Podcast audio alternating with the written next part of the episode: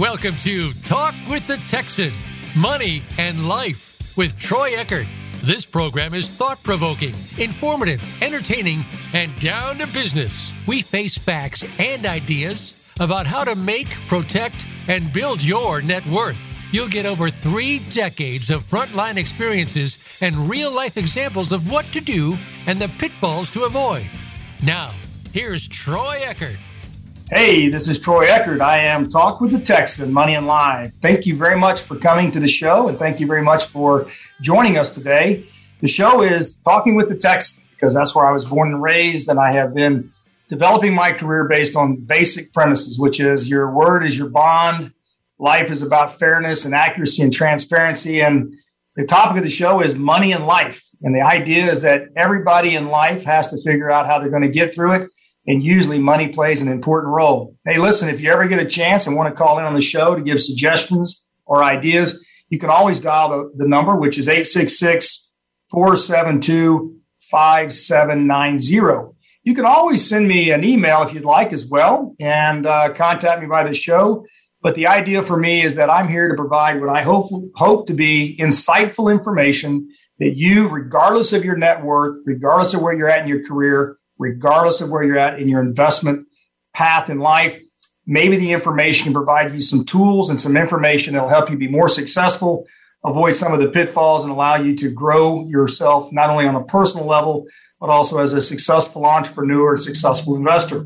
You know, one of the reasons I thought about this show when I first decided to do it uh, a few months back is that I've spent my entire career raising capital, working with investors, and watching just a, a myriad of investment opportunities across the landscape. And what's interesting and dynamic, if you if you have a career like I have since 1985, I'm going on 37 years in the investment world. You start to look back and go, wow, 37 years just is not that long a time. And as you start to think about all the different changes that have occurred in various investment sectors and the ups and the downs and the political changes and the tax law changes and the interest rate changes and the demands. And then you have the black swan disruptive events, such as like the 9 11 catastrophe and the Persian Gulf War and the Black Monday in the 1980s. You could just go through a whole series of events that play a big, big part in what is going to ultimately affect not only your money, but it's going to affect your life. You know, so we've been dealing with this uh, COVID 19 pandemic for the last, I don't know, year and a half, two years. Uh, I keep telling people I really don't expect that it's going to go away anytime soon because if it's not COVID 19, if it's not the Delta variant, if it's not the Lambda or the Mu or the, you know, whatever the name they come up with on the next variant, the fact of the matter is, is that it has forever changed the way America thinks about viruses and diseases. And it's also made a clear path and change about how a disease or at least a health issue can change the landscape when it comes to investments. I mean, there are many, many thousands of, of businesses that have gone under in the last 24 months as a result of the COVID 19 shutdown and, and all the mandates. And so you start looking at being an investor in a restaurant or investments in rental property, an investment in uh, what I would call consumer businesses, ice cream shops, et cetera. And you start saying, wow, there's a new element of risk that I did not put into my original business plan that today I have to be paying attention to. Well, you know, I'm kind of a, a, macro thinker when I think about things because my primary business since 1985 is I've been involved in the U.S. oil and gas industry. And my job has been to match high net worth investors to um, investors who want to be in direct ownership of oil and gas energy investments here in the States. But through that career, I've also done an enormous amount of investing of my own money uh, outside of the oil and gas space, real estate, all kinds of different crazy investments. And the truth of the matter is, is that you learn a lot from talking to other investors who have come before you, who have made attempts at different investments in startups and investment sectors, made those initial investments in emerging markets. And you start looking back and you start asking yourself, you know, how many of those ideas were good or bad? What changed the, the metrics? What changed the dynamics of that particular investment over time for the good or the bad?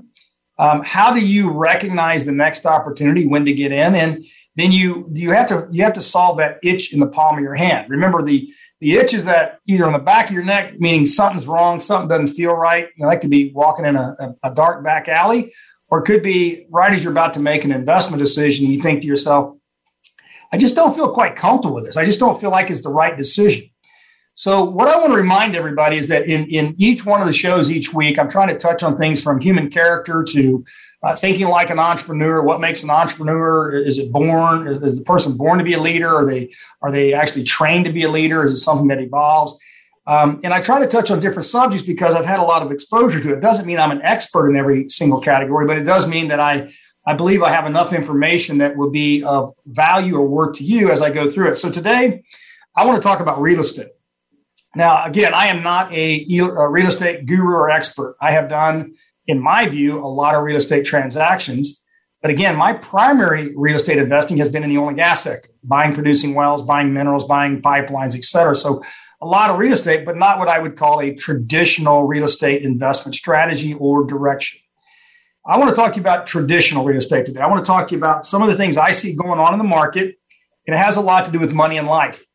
So I'm going to start off with a couple of short stories and tell you a little bit about things that I always think about from the standpoint of supply and demand, about having uh, overheated markets, about how some of that uh, overheated demand or, or overheated supply really does affect your own portfolio, even if you don't consider yourself to be uh, in in the actual highway of that particular sector. What I mean by that is this: you know, I might have a portfolio of fifty or sixty rental properties, and I've owned them for five or ten years. And you're thinking to yourself, well, I don't really care about what's going on in the housing market right now because I own my portfolio. I'm not really buying anymore.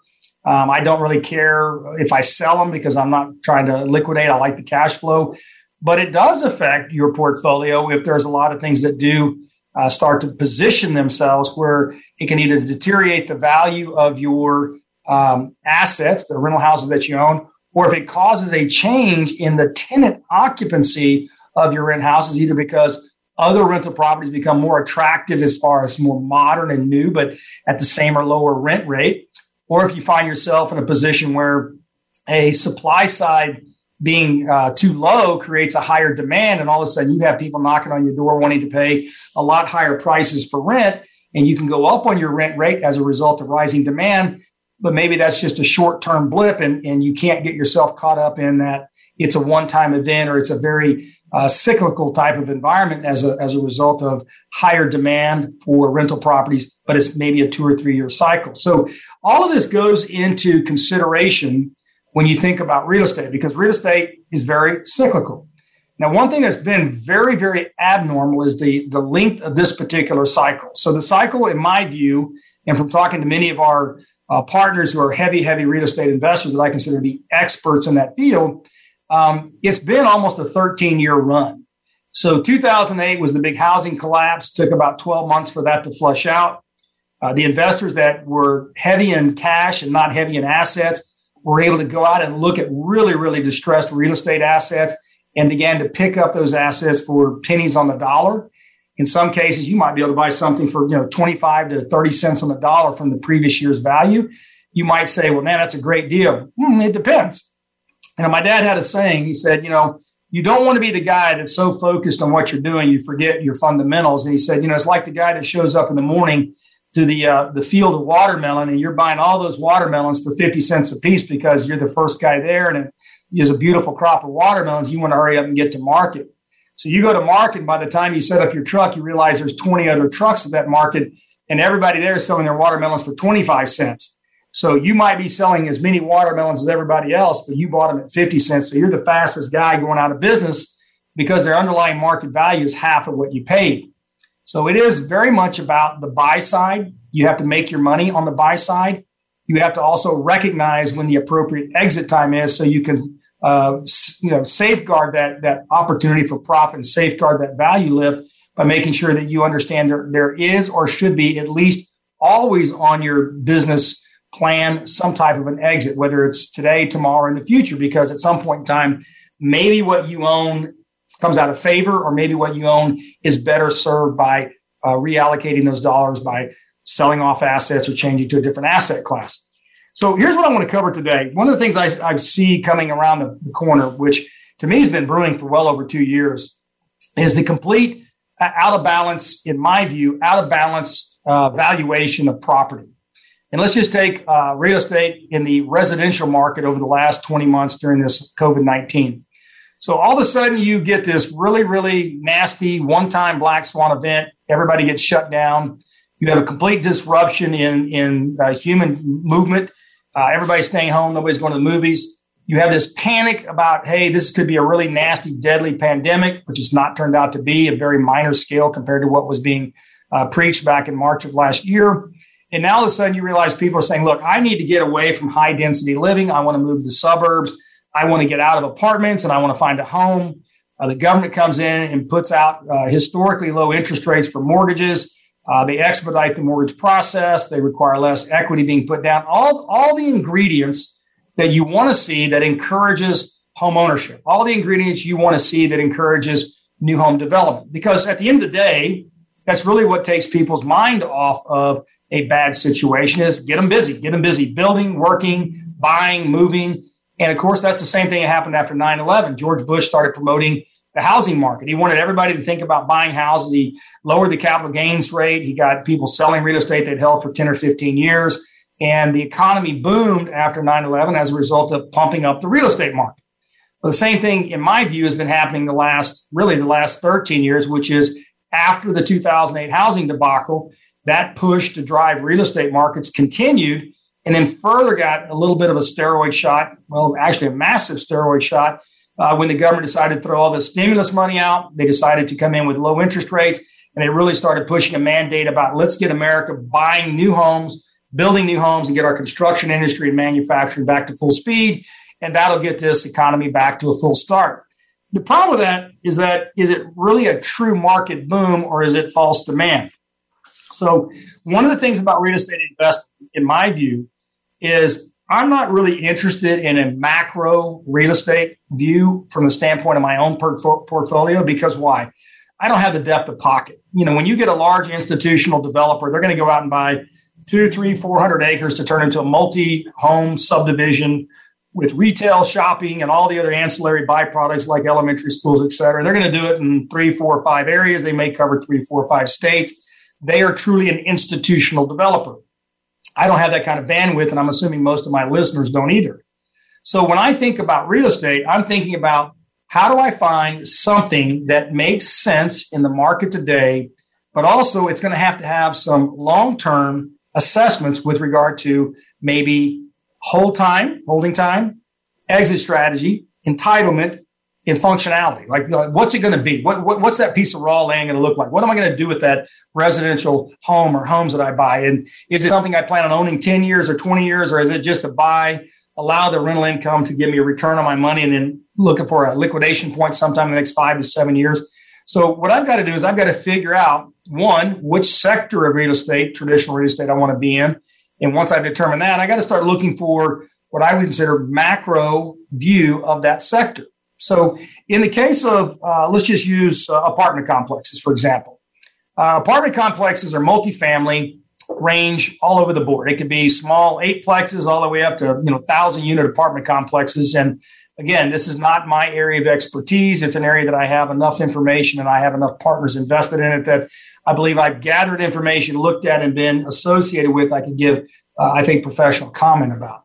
But anytime you start looking at a sector that's being driven by such growth as what we've seen in the multifamily, um, sometimes, like me, I'm driving along the highway and I'm seeing all these brand new apartment complexes going up, literally like popping a bag of popcorn over the last five or six years here in the Dallas Fort Worth area. I mean, they're going up every single corner. I mean, like if there's an open space, you're going to see a three to four story building. To me, they look like prisons. They're, they're all in squares, got a center courtyard. They got these uh, open air hallways. It's all been done on efficiency. But at the end of the day, they're all very similar in architectural style and they're going up everywhere you, everywhere you find open space. And so you start asking yourself a couple years ago, you say, so when does the rental market start to look like it's not in favor for that type of apartment at the cost they're having to charge because of cost of construction, cost of materials, uh, land, etc. And when do you finally find that there is not enough demand to fill those spaces? And then what happens? What happens to your property in terms of occupancy? What happens in terms of your revenue? What happens in terms of your potential exit strategy? Selling that apartment, once you get an apartment complex, once you get it full, once you get the rent rates up, once you get your highest net operating income you can get to get that best cap rate value on the exit that you can possibly get. When is it time to exit? Some people will say, well, we don't want to exit. We just like our rate of return and we're going to sit back and enjoy it. And in maybe seven to 10 years, we might consider based on market to exit. Well, that's good. That's good that you have that luxury. But I think most investors, from what I can tell, are always looking for that entry point. They're looking for that hold time. They're looking for the exit strategy, and they're looking at that overall rate of return or return on investment, not only before but after taxes are considered, and kind of what that looks like in terms of, of total return uh, year after year, as well as the uh, the timing of that exit. So when I look at false demand, which I think we have today, we have a demand that's been driven by a, a multitude of factors. The first and foremost was this COVID 19. It was a pure panic. Buy land in Wyoming and Montana and Oklahoma and all these different states. Buy in the suburbs, get out of the high density areas. Buy in school districts that were a lot more uh, free with regard to the mask and the mandates, and buy in states that were pro freedom and, and, less about constriction based on uh, o- overreaching by the, the governors and the legislature in those different states. In other words, people moved and they moved very quickly and they did not care the, the cost. What they were doing was saying, I need to do something to protect my family and my future livelihood or my lifestyle.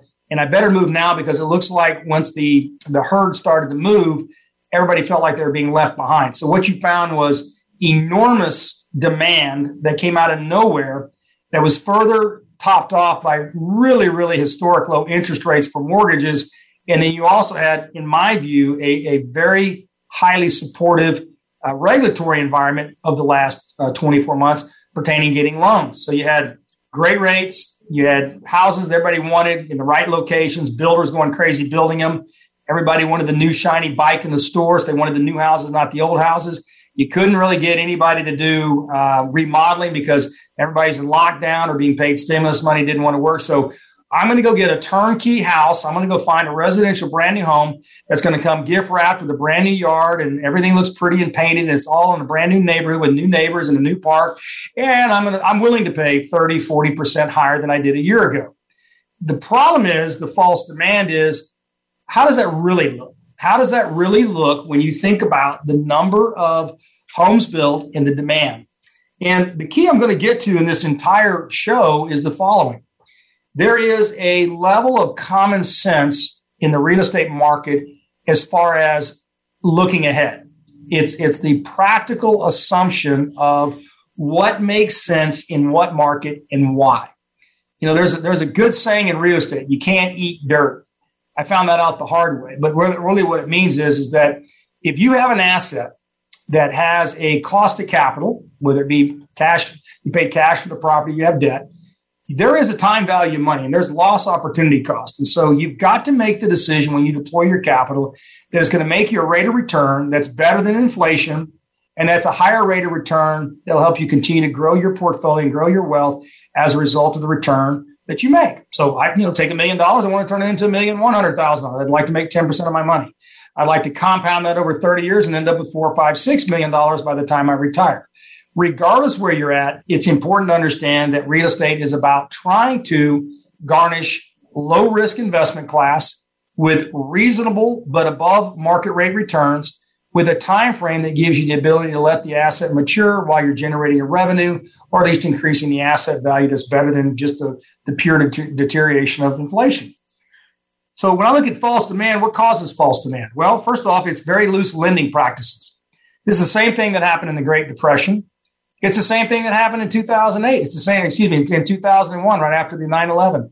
Bush came out with really low rates. Bush came out with proactive, basically accept anybody that applied for a mortgage. And they were lending money to people who really didn't even have jobs with minimal down payment. We had the same thing after 2008. Once the housing crisis cleared up, we started seeing as much as they could because the damage was already done. They tried to clean up the foreclosed house. They tried to get everybody on their feet. And then 2011 and 12, they started coming back out saying, yeah, it's going to be harder to qualify. But the truth be known is people are still getting a lot of loans that probably shouldn't. People are buying real estate with cash that uh, were able to do so because they either put them in joint ventures or LLCs. But at the end of the day, when we had loose lending policies in the Great Recession in 2001, And like we see currently starting since the pandemic last year, what you see is you start seeing a false demand because people are buying real estate that probably really don't qualify. They don't have enough equity put in the in the project or investment to make it painful if they decide to walk or let it go into default. And with those loose lending practices, you and policies, you end up with a scenario that there is a really, really rise, higher rise in demand that probably otherwise wouldn't be there. You take that false demand with those uh, lending policies, and now you start saying you you top that on top of what was already an extremely liquid market, meaning that the liquidity ratio around the globe was probably one of the highest it's been in history. People just didn't have anything to invest in. So massive amounts of liquid cash, coupled by a stimulus, coupled by a pandemic, making people make decisions to move around, followed by a government drop in Fed fund rates and, and low interest rates and, and easier to get mortgages. And you've got the perfect, the perfect, perfect storm for what I would call an overheated real estate market that didn't have a lot of substance behind it without these other uh, factors interfering with it. So, you know, when you have lower qualifications, pretty much people who normally wouldn't have bought a house now are buying houses.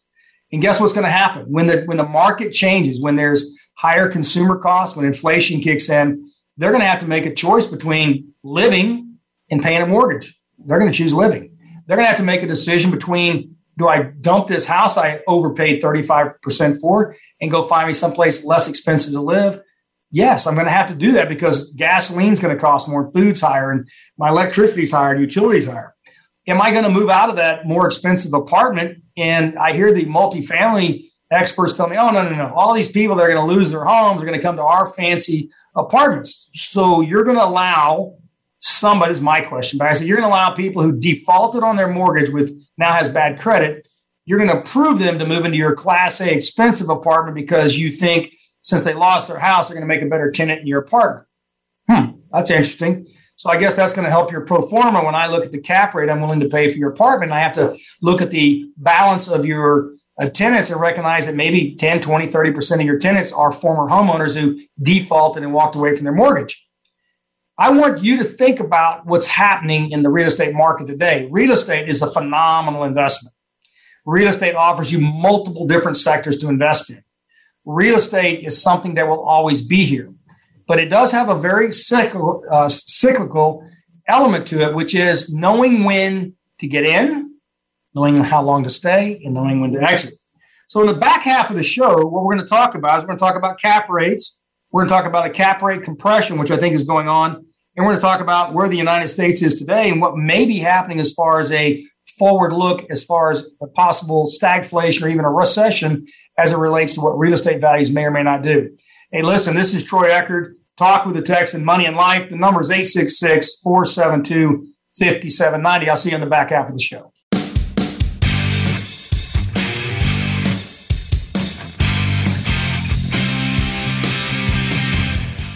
Become our friend on Facebook. Post your thoughts about our shows and network on our timeline. Visit facebook.com forward slash voice America.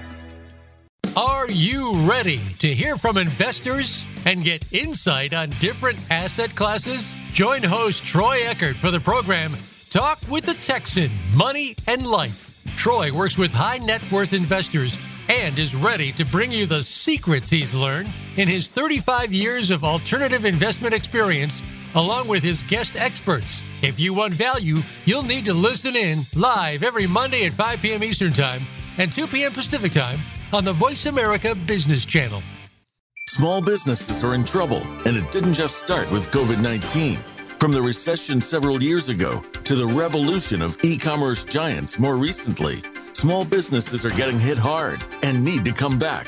Tune in to Business Buzz and Business Watch. It's two shows in one, hosted by Frank Hellring. We'll help your small business bounce back with best practices, guest experts, and resources that you can use to strengthen your small business. Listen Wednesdays at 10 a.m. Pacific and 1 p.m. Eastern on Voice America Business. Tune in each week for the Lebenthal Report with hosts Dominic Tavella and Michael Hartzman. The Lebenthal Report keeps you in tune with market conditions, investment opportunities, and outlooks based on the stories and headlines to keep you in touch with your financial success. Are you picking the right financial path? Find out by listening to the Lebenthal Report live every Tuesday at 5 p.m. Eastern Time and 2 p.m. Pacific Time on the Voice America Business Channel. We're with you wherever Alexa and Google are at home, in the car, on your smart TV, and your connected devices. Hey, Alexa. Hey, Google. Play my favorite Voice America podcast on TuneIn. It's just that easy. But don't forget to make sure you actually mention the name of the podcast show to make it work. Get the news on our shows and other happenings by following us on Twitter. Find us at Voice America TRN or twitter.com forward slash Voice America TRN. It's time to take charge of your own career path. But how do you get started? First, tune in to The Career Confidant with Marie Zimenoff. Each show will feature national business leaders, tips and insight from Marie and her guests, career management tools, and a weekly career smart tip. She'll help you move forward, earn that promotion, get hired into the career you want, and brand yourself. The Career Confidant is broadcast live every Monday at 3 p.m. Pacific Time, 6 p.m. Eastern Time on the Voice America Business Channel. Your favorite Voice America Talk Radio Network shows and hosts are in your car, outdoors, and wherever you need them to be. Listen anywhere. Get our mobile app for iPhone, Blackberry, or Android at the Apple iTunes App Store, Blackberry App World, or Android Market.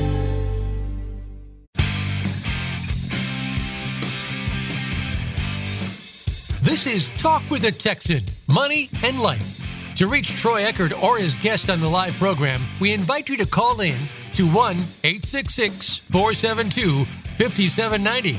That's 1 866 472 5790. Or send an email to Troy at talkwiththetexan.com. Now back to the show. Hey, welcome back. This is Troy Eckard. I am Talk with the Texan, Money and Life. This is a show about money, learning, investments, learning about life, learning how they're all integrated and come together. Today's show on the first half was talking about the real estate market, kind of to try to help you figure out a little bit about the real estate market and what makes it move and what makes it a very, very viable and very strong investment asset to put in your portfolio. But there's a lot of things that many real estate investors simply may not be paying as close attention to as they should. We've been talking about what's taken place over the last 24 months with the COVID 19 and the massive stimulus that the US government has put into the market. And this is not just here in the US, but it's all over the world. But specifically, when I address what's going on in the real estate market here in the United States, some of the things we talked about in the first half of the show, just to recap, was talking about the things like, I don't know, false demand and what that looks like as far as maybe much of the real estate value increases over the country over the last 24 months has been really a somewhat false demand. Why? Well, it's due to relocations, it's due to low interest rates, it's due to panic based on safety and concerns and less density and all the things that went into everybody deciding how they were going to tackle going forward the potential that the COVID 19 or viruses like this could affect us here in the United States and how it might affect each individual's life. I know here in Texas, we're seeing a massive influx of other residents from other states who are looking for a more conservative government. They're looking for a more conservative way of life. They want more space. Texas is massive in size. We're pretty much to each their own. Everybody does their own thing. We all get along, but at the same time, we have policies in place that are pretty much promoting freedom versus mass mandates and other further restrictions. So that has created a, a, in my view, a very false demand here in the state of Texas. The demand is real when it comes to relocation, but it's also false in that maybe the value of real estate, the demand for real estate, the repositioning within the state by residents of the state may also be giving us a great deal of artificial lift in real estate values that really may not be sustainable. In fact, I've already noticed over the last 30 to 60 days, I've been seeing much, much of the property I've been looking at in different real estate sites I go to. Now I'm starting to see price reduction, price reduction, price reduction. This is not just um, property that was that was listed four or five months ago. This is even properties hasn't been listed as much as 30 days ago. They're going down because they realize there's not as many people knocking on the door. Um, one thing about the show I want everybody to understand is that I'm never going to tell you I'm an expert in all things. Um, I am simply a guy that spent 36 years in the investment world, working with a lot of investors with varied backgrounds. I'm talking manufacturers, engineers, doctors, lawyers. I'm talking about heavy real estate investors, commercial, uh, uh, oil and gas related, cannabis farms, farmers, ranchers. I mean, pretty much the gamut. And because of that, and being an avid information person, I get a lot of data. I do a lot of research. I read really boring stuff that uh, most people would look at and say, wow, that's like reading the instruction manual to a, uh, a nuclear plant, you know, that, that bores 99% of most people. And I don't do it to try to be the smartest guy in the room. I do it so I can understand different investment sectors so I can see what drives them. I want to see what pushes different investment sectors and how that works more in a macro picture. In my world, knowing that energy is what really generates everything in the economy, from the car you drive to the clothes you wear and the raw materials you're putting in your house, I'm really on the front line. I'm at the headwaters of the US economy because if oil gas prices are really high, it changes the dynamics about everything. It changes what you're going to pay for your fuel and your electricity and your food, and it changes the price for your uh, interest rates. It changes the price for transportation costs as far as your car and your tires. So, having been in the oil and gas space since 1985, I think it's given me a real chance to see what dynamics are affected downstream from the very core, which is energy prices. And, and as a result of that, I pay close attention to other downstream markets as it may relate to how it's going to affect supply and demand with oil. So that's why when I come to you on the show, I come into you with, I hope, a expectation that some of the background is is real life, real events, and it's things that make sense. But I'm going to get into cap rates. And I'm going to get into where I think we might be dealing with a real cap rate compression going on. And I want to talk about how that's going to be affected by inflation. But I'd like to give you a little bit of a story about myself because I want you to understand the kind of knucklehead I am. All right, so I grew up in a fairly poor family. Great parents. They, I was adopted. Mom and dad got married when I was four. Uh, dad decided to adopt uh, my three sisters and myself, so we took on his name. As I always said, he, he was really crazy or drunk when he decided to do that. Who would, who would marry a woman and adopt four kids within the first six months and become financially responsible? But he was my dad, and, and uh, by name, I took his name. And for 25 years until he died of cancer, he was my dad. So I had a real strong ethical background because he taught me about the things in life that, that every young person needed to know, whether you're a male or female. It was about honor, respect, uh, being accountable for things, and, and making yourself a productive member of society. Well, that has a lot to do with real estate because we now are looking at a real estate market where the government has decided to give people permission to have forbearance, not to pay their rent, not to pay their mortgage. And it's amazing to see, to me, I'm really, really respectful of all the individuals who could have taken that forbearance and not paid their mortgages, not paid their rent, and they chose to do so. And then you look at the other seven to 10 million people who probably could have paid their rent, could have paid their mortgage, decided not to. And each time it comes up for a potential expiration or renewal, they're almost in the back of the corner cheering up and down, give us another six months, give us a year. Now, the problem is, in my view, is it really boils down to they may be so far behind, they'll never make the payment. They're so far behind, they'll never be able to catch up on that rent or that mortgage. They're now looking at how do I get out of here? When is the last day that I get this free rent, free mortgage before I dump the apartment and go to a cheaper one, or I dump the house and let it go back to foreclosure? So we've got this hidden elephant in the room, which is defaults headed our way. No ifs, ands, or buts about it. It's going to be enormous. It's going to be large in size. The federal government's not not going to be able to, nor can they logically continue to extend this forbearance on either mortgages or rent. And somebody's going to have to pay the piper. So the key is when will that occur? That is a risk in the real estate market today. I don't think most people are counting on. It's going to affect self storage because if they get kicked out of their homes or they let it go back to foreclosure, they're going to need to store their material. So it could be a big increase for self storage. They're going to be looking at lower cost of living because their credit's going to be damaged or deemed. So they're probably not going to be in that class A apartment. Maybe maybe in class B or C.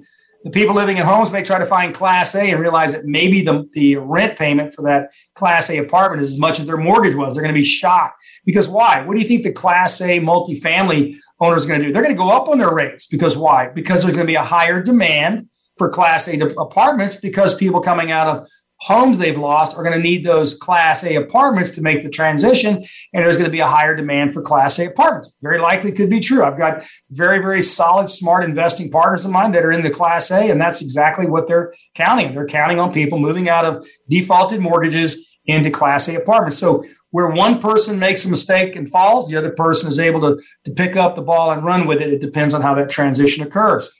Um, so what I want to do is I want to t- tell you a little story. So for example, how, how simple my brain works. All right. So I'm, I'm a kid. I'm 10 years old.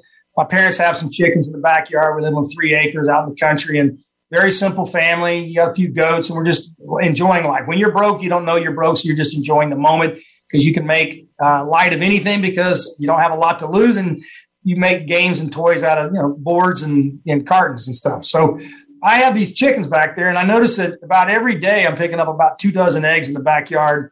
And I decide, you know, we're not going to be able to eat all these eggs. So I asked my dad, I said, Hey, dad, what are we going to do with all these extra eggs? He goes, I, I don't know. We, we got too many chickens. They're very uh, productive, but we're not going to be able to keep these eggs running out of uh, spots in the refrigerator. I said, What if I went and knocked on the neighbors' doors and asked them if they wanted to buy eggs? He goes, Well, that's a great idea. I said, Well, how do I do it? And he said, Well, eggs at the store right now are 85 cents a dozen.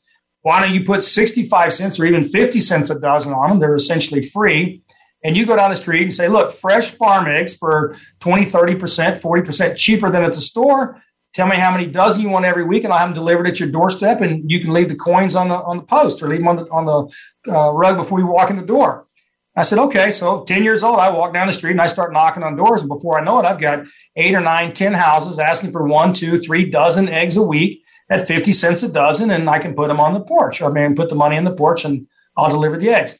Now, the lesson I learned is simply this if I tried to sell at the same price at the store, then the risk that the uh, potential egg buyer, the, the neighbor down the street, would think about is how do I know these are fresh eggs? How do I know that the eggs weren't picked up last week and that they're really older eggs that Troy's delivering? How do I know that these are as good and vitamins and that they've been refrigerated and that they don't have something wrong? How do I know Troy hasn't left them out in the heat? So, because the price was lower and because of the the ability of ease of delivery because all the components of buying those eggs made it easier, cheaper, and and somewhat more reliable. The customers were willing to give me a, a, a free pass on the risk that I was giving them and delivering fresh eggs that weren't in the sun, that weren't there for a week. They were truly fresh eggs. And that has to do with the elasticity or the inelasticity to the market for those eggs in that situation. The price was cheap enough. I could create demand from clients that allowed me to deliver those eggs and make a profit. So after I sold a few eggs, I started telling my dad, well, I feel like I need to pay for the seed and help you with the cost of the chickens because, you know, that's how I'm making money, et cetera. And that's one example. Uh, my second example is going to be, and this does play back to real estate. I'm getting there. Um, the second example is, is how um, I used to work at a cattle auction when I was about 13 or 14. I got a job on the weekends and I was working loading and unloading cattle that were brought in every weekend to be sold. And eventually, after about a year, the auctioneer decided that he wanted to move me to be an auctioneer's assistant, the guy that sits behind the auctioneer. And as the cattle come through, back in the day when you didn't have all these fancy computers, my job was to record the cow coming in, the number, the sales price, et cetera, et cetera. And I was going to record all the data sitting behind him in a desk. And as the sale took place, I'd pass it down a conveyor belt and everybody in the office would record the sale, the price. So I'm watching all these cattle and calves coming through, and I noticed that every time these smaller calves would come through that looked a little bit undernourished, maybe they were, I don't know, three months old, four months, five months old. I noticed they were skinny, they were not quite as big, and I noticed that they would bring quite a bit less per pound than the ones that looked healthier. And so I asked the auctioneer, I said, why are those calves looking like they're uh, they're going for so much less money per pound than the more thicker, healthier calves? He said, well, because the buyers don't want to take the time to fatten them up to bring them up to par. So when they see undernourished cattle, they assume two things. In a larger purchase where they've got 100, 200 calves, they're probably going to get trampled on, run over, they're probably going to get sicker or weaker because it is kind of the uh, uh, fittest are going to survive survival of the fittest. So he said they don't buy them. They don't want to take the chance that they'll die. They don't want to take a chance on spending extra money to fatten them up. And they already are starting behind the eight ball. They're starting behind the other calves in terms of being able to gain weight for future use. I said, well, why would I not buy those calves, take them home for about a month, let them eat grass and hay in my pasture, bring them back in good condition, and I'll get the increased weight that they gain, but I'll also get the normalized par price per pound. He goes, it's a great idea if you've got the ability to take those calves and to use those calves and create profit or an arbitrage, I think you ought to do it. So I'm like 14 years old. I start buying calves and I start doing it about every four or five weeks. I'd buy calves, take them home, fatten them up on the grass and hay that we had in our pasture, and I'd take them back. And I was making, I don't know, 25, 30, 50 dollars a the calf, depending on the weight gain. Now, what I'm pointing out is as follows. Um, if you look at real estate, following that example, it's as follows.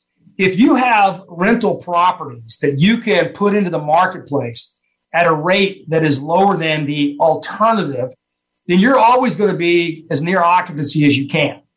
If you raise your rate for rents and get to become almost normalized with all the other alternative choices, then you lose a lot of the arbitrage opportunity for a higher occupancy. And maybe you don't want higher occupancy. Maybe you'd rather have 85% occupancy versus 100% at a higher rate, less wear and tear on your building, but you've already factored in that 15% uh, lack of occupancy into your overall numbers. Have lower occupancy, charge higher rates, still make the same or more money. The same thing would apply to the eggs. I mean, if I had gone out at 65 cents a dozen and I was par with the store, I might have only picked up three customers instead of eight customers. And at that point in time, I'm not really giving them an arbitrage. I'm not giving them a value. I'm just giving them maybe convenience out of anything by delivering it. So when you think about real estate, you've got to look at your competitive alternative uh, choices in that market. Self storage is one. Uh, you got to figure out what somebody's charging for self storage, ease of access, and all the components that go into self storage, and decide: Am I going to be the most expensive person, but I have less occupancy, and I'm actually making a higher net income? This is the things that I think that have to do with false demand. I'm I'm listening to a lot of these successful real estate uh, players. I listen to their comments. And to be candid with you, a lot of the ones I'm talking to have only been really heavy into real estate the last 10 to 12 years. In other words, they have not been through a down cycle yet. And as a result, I keep hearing the same thing like, oh, no, don't worry. I'm taking class Bs and I'm selling them. We're leveraging up to class A. I'm not worried about the class A apartments because they're going to have all the people that default on their mortgages coming in. Like I said in the first half of the show. So you're going to take people who just got foreclosed on as your credit worthy individual that's going to come rent your Class A apartment. Hmm. I don't know if I'd be looking at that as a strong suit or, or not so strong, but I wouldn't be that encouraged that the credit worthiness of those new renters is that great. Um, I'm also looking at their character. The fact they were willing to walk in their house and not pay their rent or pay their mortgage makes me wonder would they also use forbearance on rent if that continues uh, as far as the way the stimulus package has been the last two years. So there's a lot of factors that go into it. And when I take a look at the, the CAF example I gave you, it, to me, it's pretty simple. It's that it's that willingness to look and pay attention and make observations. You know, so let's talk about how that might apply. So if I were looking at a normal cattle auction week to week, I kind of get a pattern for what somebody's willing to pay for a full grown cow, or maybe a mother cow and a calf, or maybe a calf that needs to be fattened up. So there's v- different levels of cattle that come through. Well, there's different levels of real estate. There's residential, self storage, industrial parks, commercial buildings, retail buildings, office complex, et cetera. And I start thinking to myself, well, a normal pattern of investing is to look at the cap rate. I want to see, you know, basically what the uh, the income looks like compared to the uh, the cost of the building to operate it. I want to see what it looks like. So it's it's the return on my investment that I'm interested in. So the way it would work is I'm looking across a comparative market. Let's use uh, self storage, and I go out and I look at 10 self storage facilities.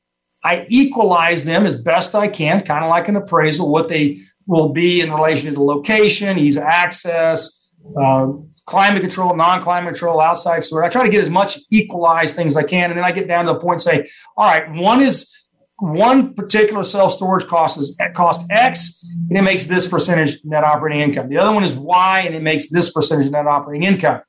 And as the market starts to become a little bit overheated, I start asking myself, do I have a false market? Do I truly have a uh, occupancy rate for self storage that is normal, or do I have self storage as being directly affected short term as a result of some outlying factor? So when I start to see too much liquidity in the market, it's going to create it's going to create a false cap rate. So while it may be tempting to assume lower cap rates, may also assume lower risk. I mean, the lower the rates means better tenants, better income, you know, uh, uh, cost of operations are somewhat fixed, or at least they're they're measurable.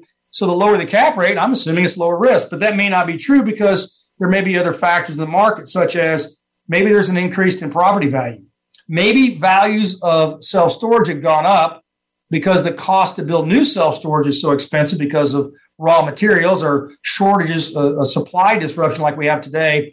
Maybe there's just uh, a rate compression on cap rate because there's just too much cash. if everybody's sitting around with all this liquidity and we know inflation's running at five, six, seven percent, anything less than inflation, I'm losing money. So there is just enormous amounts of cash, liquid cash chasing deals. So maybe that cap rate has been pushed way lower by pure competition of capital deployment.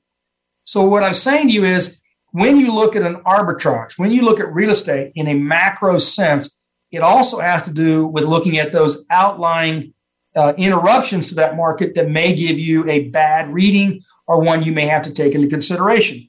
So, for example, right now we have this really, really high liquidity.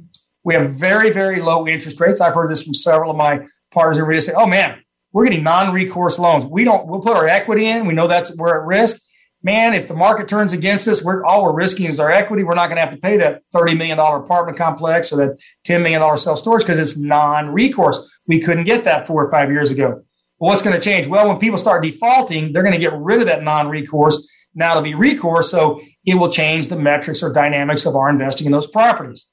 Well, when I also think about the cap rate uh, compression, it also makes me think about how that's going to affect uh, future sales. Because if we recognize that today's valuation, how much these properties are being valued, is because we have this liquidity chasing it and people are competing to put money to work. They're selling out of other properties and they're doing 1031 tax exchanges into new properties. It's almost like funny money because I've had my real estate I bought in 2008 go up significantly since 2008. I've got a big profit in there. I'm willing to buy another property in today's environment, knowing I'm probably paying a artificially suppressed cap rate, but I can give myself a margin of 5, 10, 20% because I know how much money I've made in the last 12 years. I know that although I may be overpaying, I'm still able to save the taxes by doing a 1031 exchange. So therefore, I'm willing to buy that new property, knowing most likely I'm overpaying for it. Well, this is an artificial market. This is a market that's false because why? When one of those components slows down or stops, the train stops. And sometimes the train falls off the tracks. For example, the feds have to go up on interest rates. Now my net operating income is not going to be as high because now I'm going to be looking at things. Well, really, you know, the net operating income is not being affected by cost of capital, but it is going to be harder because I'm going to have less buyers in the market. The higher interest rates means the more equity I've got to put down the more expensive it is to pay for that property if I'm not an all cash buyer. So I'm going to see some of those potential buyers maybe start to be a little more choosy on what they purchase. Maybe the cost of capital is going to put pressure on their credit. Maybe the cost of capital makes a current potential acquisition just the numbers don't work. But what else is going to affect that net operating income in a true, true fashion because interest rates don't actually go to the net NOI? But it's going to be um, uh, recession ideas like Maybe we have a lowering of labor. Maybe we have all these people that are on stimulus come out to work and they can't get jobs, and all of a sudden now they can't pay the rent, and the forbearance goes away. So our occupancy rate goes down. Less income, okay? It's going to be a high. It's going to be a lower percentage of, of rate of return as a result of less uh, income generated because you have lower occupancy inside of your apartment. What happens to your self storage? See, like here in Dallas, it's hard to even find a self storage unit. It's just crazy. You talk about a one time event here's what's happened. We had a big freeze back in February and everybody's homes got damaged because pipes broke. They filled up all their stuff in all these self storage units. Then you have all these people selling their houses with nowhere to go because they're selling at the top of the market. And so they're putting them in self storage. So you literally have waiting lists for self storage in the city of Dallas Fort Worth right now as a, as a result of. So guess what's happening to the cap rate if you wanted to sell a self storage? Probably couldn't be a better time to sell it. Is that a true valuation of the self storage facility? Could be if everybody maintains keeping their stuff in those self storage units, or maybe as these homes get repaired and the pipes get repaired and the floors and sheetrock get repaired, they start emptying those self storage, going back to their homes. And also now you start seeing a decrease in occupancy rates at self storage. So all of a sudden now what you pay today at 98% occupancy is now more like 85% occupancy, and maybe your cap rate doesn't look as strong. Same thing with apartments. Let's say that rent forbearance goes away now everybody's got to pay their rent. Many of them who are been under forbearance goes, I just can't pay the rent. So I'm going to have to move to a cheaper, lower cost, maybe a level B, grade C type of apartment, a class B or C apartment. And so therefore you'll see an exodus from some of these apartments as a result of transition. Cap rate compression, I think, is really real today. Now, one of the things I would like to also just kind of leave everybody with, or at least talk about in the last few minutes of the show, is what does all this have to do with money and life? Well, in my world, many of you own your own homes. A lot of you. Most of the listeners I have probably own their own homes. Very few are, are renters who listen to this kind of boring nonsense, you know? And I say it's only boring because if you don't have a passion for what you're talking about or what you're doing, it doesn't matter. In my case, I'm looking at the real estate market and I'm really starting to see similar signs in the real estate market as I did back in 2008 and in previous corrections in the market. This one's going to be uniquely different. And this one's going to be uniquely different because we've had a lot of interference in the market conditions of things that normally don't happen. And they're kind of uncharted territory. We never shut down globally for 60 to 90 days like we did before. We never had a government mandate that says you don't have to pay your rent or mortgage. We've never factored that into our equation. We've never factored into the fact we had a, such a, a, migration of Americans across the country just picked up and moved as a result of repositioning themselves for what they believe to be the next 10 to 20 years of where they want to live, if in fact we end up with an additional type of uh, pandemic. Um, I'm going to leave you with the thought of the day from Troy Eckard. Remember, I'm talking with the text and money and life, but I'm also a guy that's trying to give you some forethought. I would think today the best thing you can do is start deciding what type of real estate you want to own or continue to own in your portfolio. You need to start making the decision about your holding time because that holding time is going to be significantly changed here very shortly. In other words, you may not have a chance to exit at the top of the market because I think the top of the market is eroding. You're going to be looking at higher interest rates. So if you're using interest rates and financing, you're going to have to start factoring in much higher interest rates, and those interest rates are going to continue to rise because we've got about $7 trillion in recent debt the government has to pay off. You only pay that off with inflation. I think you're also going to have to start factoring in very carefully what's going to happen to the various types of property you acquire. And in my world, what I'm looking at and what I think is going to be the play, I think the play for me is going to be buying raw land. I think if I can have raw land with low holding cost, and it's in areas where I have confidence the next 10 years there's going to be an expansion or growth in these uh, inner cities, meaning that going out to the suburbs and beyond. If that's the case, one of the things I think will be the highest supply shortage is going to be raw land and developed residential lots because virtually every residential lot in the country has been completely taken up and a house built on it. So as I give you the the, the uh, sayonara and the, and the goodbye for today on the show, think about where you're going to be. Think about how you're going to play the game. Think about this cap rate compression, and just think and ask yourself: Am we? Are we? Am I at the end of the real estate bubble that's been here for 13 years? or do you think it can continue? I'm going to tell you, I think the bubble's about to pop. It just depends on where you are whenever it does. So I'm Troy Eckard. I am Talk with the Texan, and I hope you enjoyed the show. If you have any questions, feel free to call me anytime on the number 866 472 5790. Go out, be successful, enjoy life because there's nothing else to do. but just take it one day at a time. Thanks to all our incredible friends for joining Troy for today's show, Talk with the Texan money, and life. Please join your host, Troy Eckard, for another edition of the program every Monday at 2 p.m. Pacific Time and 5 p.m. Eastern Time on the Voice America Business Channel. Follow Troy, engage him, challenge him, but most importantly, listen to him. Three decades of expertise at your disposal. We'll see you here next week.